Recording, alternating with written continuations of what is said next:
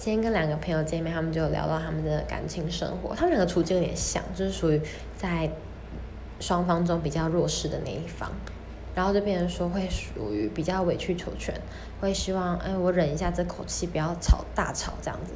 然后或是对方在骂，就是在生气在大吼的时候，他会选择闭嘴听他讲这样子，但是我的想法是觉得说，呃，是沟通上的问题的话，那就说出来，